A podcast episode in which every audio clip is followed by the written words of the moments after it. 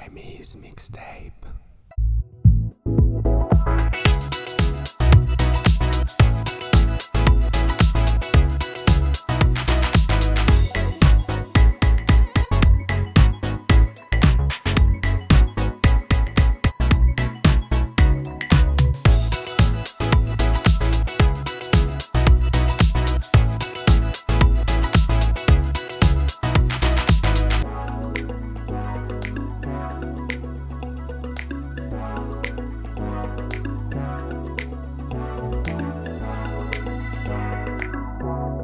Hey everyone, I'm Remy and I'm back with an episode 2 to talk to you about two of my favorite games as a kid on my very first console, the Game Gear.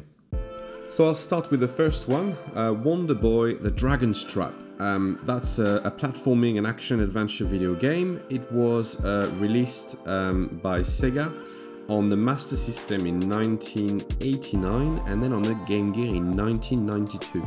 So I had the chance to play it on the Game Gear, and I felt really, really lucky having Game Gear because um, it was all in color, the, the graphics were fantastic, uh, retro lit, so it was brilliant to be able to even play it late at night.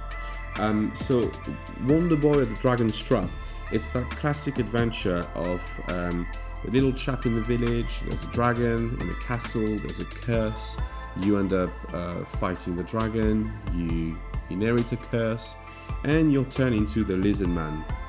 It's worth noting that there was a previous installment to the story, and apparently, what makes the last level of that previous installment uh, makes the first level of the, the, the, the, Dragon's Trap. But for the Dragon's Trap, they've shortened it and made it a lot quicker and easier so that you get on with it. So, as a lizard man, you're limited with only a few powers, and you're gonna be fighting through a sort of semi open map. I say that because you can only access certain parts of the map depending on which powers you acquire through the subsequent transformation, or should I say curses. So you're going to turn into Mouse Man, Piranha Man, Lion Man, Hawk Man, until eventually acquiring the Salamander Cross um, and fighting the last dragon, you, you get to become again human. Um, there's a very recent uh, release of uh, re-release of that game, remastered, you could say even, because um, wow, they've done a remake of it on the Switch that came out in uh, 2017, and it is a beautiful. They've redone the graphics completely. It's got that sort of cartoon um, look to it. It's fresh. The music has been remastered, and you can also switch it back to the original look. So it's quite fun if you like that retro. Um, you can play it with the modern touch or an old touch. That game really, mm, I spent hours playing it and I absolutely loved it. Um, I think what I loved is that, like I said, there was that semi open map and you could explore so many different areas that never felt the same. You had uh, the desert, you had uh, with the pyramids, you had the, the mummy dragon, but then at the same time you'd end up in the jungle or underwater uh, in some sort of um, uh, Chinese, Japanese looking era, I remember as the lion. Um, I mean, it's fantastic. And the enemies, they, they grow in strength in, in kind of like a, a decent way, so it's not too difficult. Um, and 10 year old me managed to play that game quite happily for, for a long time the the reason why I wanted to talk to you about that game is because, like I mentioned, there's been a re-release on the Switch, and it's the it's I think what's spe- special about these old games and us loving nostalgia so much is that it's not so inaccessible that if some of you have never had the chance I've never had the chance to, to, to play this game they can still play them nowadays and that's fantastic I think that's great um, the other game is more like a series I want to share with you that is quite special to me, is uh, that of uh, Ecco the Dolphin. Now, Ecco the Dolphin. Um, so Ed Annunziata is the uh, the series original creator. It's worth mentioning because there's different titles and they're not necessarily all from him.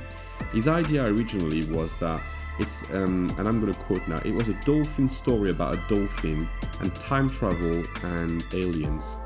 And the message that I wanted to come across is that we humans are not the only sentient beings on the planet. Um, said Annunziata. Um, he's quite he's quite active on Twitter if I remember well, and chances are if you mention Ecco the Dolphin, he'll probably like and retweet you. So he's uh, he's quite close to what's going on, um, and there's a reason behind that again, but I'll I'll kind of come back to that.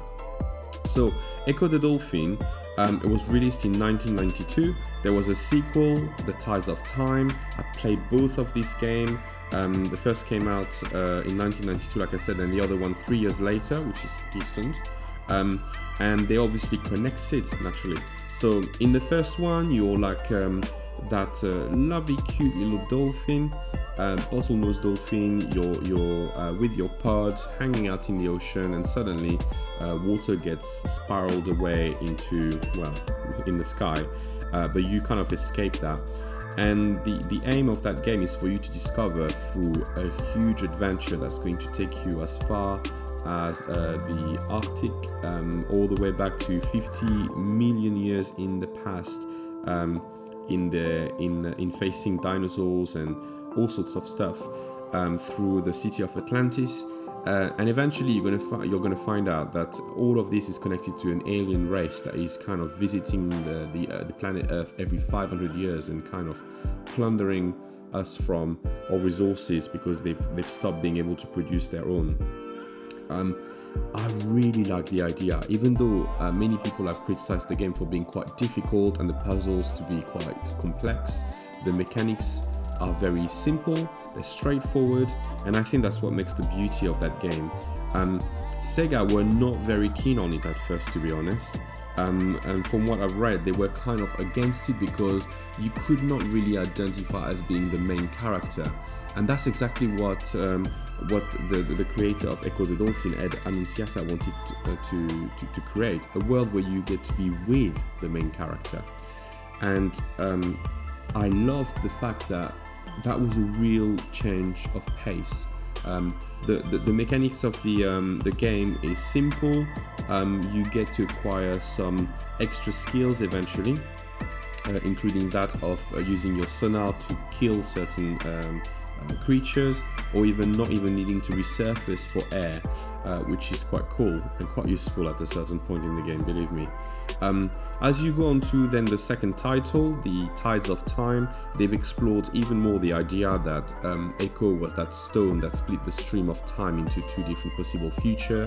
One uh, being a happy future of everything going well and dolphin, uh, dolphins being fine, and the ocean evolving into that sentient um, uh, being where it's connected um, different tubes of water um, against gravity in the sky. And then the other future that is all um, mechanical and, and and well very sad because basically the, the, the extraterrestrial from the planet Vortex have kind of taken over and yeah it's not looking good. So what I loved about that video game and that series in particular is first, it's it's it really got me working my brain and keeping things ticking over because the puzzles, my goodness, some of them. I remember I think it's in the Tides of Time. You you have to rebuild from scratch um, the the Asterite, which is like the oldest the, the oldest. Um, um, being alive on Earth, and you have to rebuild it from scratch, and it looks like a like a DNA helix, and oh, these puzzles, seriously. But the sense of accomplishment when you manage to complete that is amazing. What's beautiful as well in the evolution of that game from the first to the second is the introduction of that sort of fake 3D effect that is quite cool, but also the metaspheres, which uh, allow you to transform into different animals. So uh, you get to become a seagull or a jellyfish, a shark, a school of fish. The last one was always a bit disturbing for me because uh, there was a moment where you were a school of fish and a, a little friendly dolphin um, sort of swims by and, and eats one of the little fish, and you're thinking, hold on a second, did it just eat my arm or my leg or my face? What am I going to turn back into? But anyway, no. Joke aside, this is still a, a game made for an open public, so there was none of that gruesome things. Um, but I won't lie, there were aspects of um, Ecco the Dolphin that were a little bit scary. A little bit scary. Um, now, what's really exciting is that the first game I told you about uh, has already got its re-released as a, as a new title. Well, not new title, like a remaster on the um, on the um, Switch uh, in 2017. Um, but Ed Annunziata has not managed to achieve that yet. It's probably been slowed down a little bit because in 2016 he's been having a bit of a lawsuit with uh, with uh, Sega in, in kind of trying to get back the rights for Ecco.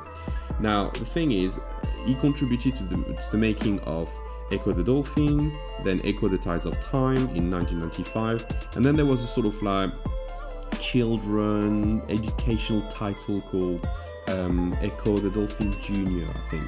Um, but we never got the chance to have the third installment that would really conclude the story because at the end of Ecco the Tides of Time, without giving away a big spoiler, instead of doing something that he was asked to do, kind of uses something and disappears.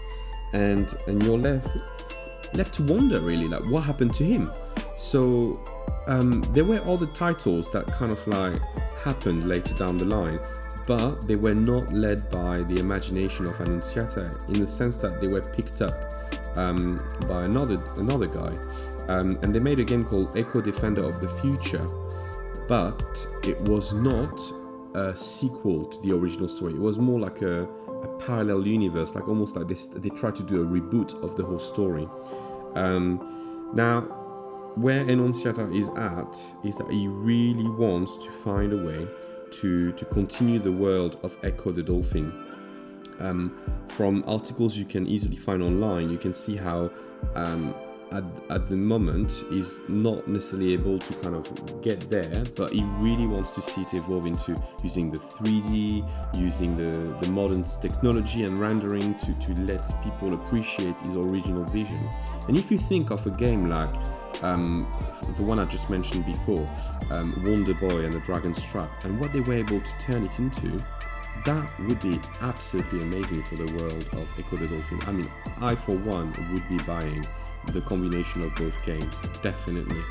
Um, and that's what he wants really to achieve. I mean, he says, but given a choice, I'd first convert the entire game to 3D, then give the Dolphin a better control feel by taking advantage of the analog controller. Um, I, think I know where he's at with that because, to be honest, there was some control originally that were a little bit finicky. But hey ho, let's not let's not uh, let's not be difficult. That was still a beautiful game. So. Um, where you're at, if you've got a Switch, like I mentioned, you can pick up Wonder Boy the Dragon's Trap easily and enjoy the remake, and easily switch in the game itself into the way it looked like before Otherwise, unfortunately, if you want to play Ecco the Dolphin or the original title, I'm afraid you will have to be a little bit patient and hope for the best because it's not a given that it will come out. Or simply, well, um, get yourself a Game Gear and the original game, or perhaps even a Mega Drive and an old cartridge. Um, I mean, I'm not one to encourage anything illegal, but you can also enjoy easily on YouTube uh, the gameplay uh, of uh, different videos that show you the entirety of the game if you're just happy to watch and enjoy it that way. Um, so that's it. Uh, they were two of my big, big love as a kid uh, for the Game Gear. Some honorable mentions. I'd say Sonic, Sonic the, the, the Hedgehog 2, definitely. That I mean, Sonic. Need I say more? Um, Aladdin and the Lion King. I'm mentioning these two together because again, they've been remastered they've been uh, put on the Switch, um, as, I think, as a combo title. Lion King, The Stampede, need I say more? That was one hell of a level. All the swinging from one monkey to another. I used to fall all the time. Um, and finally, Mortal Kombat 2. Just because, as a kid with my brother, we'd found a way to break the game, and just using Scorpion, we'd managed to get all the way to the top of the, the tower, fight after fight, just like using one mechanic, the same again and again. That was naughty, but hey ho, we were kids and we thought we were being smart. So, that's it for today. A bit of a short uh, episode, but I thought, you know what? Doesn't mean that it needs to last for a whole hour to share my love of uh, the, the, the, these two games. I hope um, I've reminded you about games you got the chance to play perhaps in the past, and if you haven't, please try to have a look at them because they are truly little gems uh, from the past. So that's it for the nostalgia today. Hope you've enjoyed it, and I'll um, talk to you all soon. Bye bye.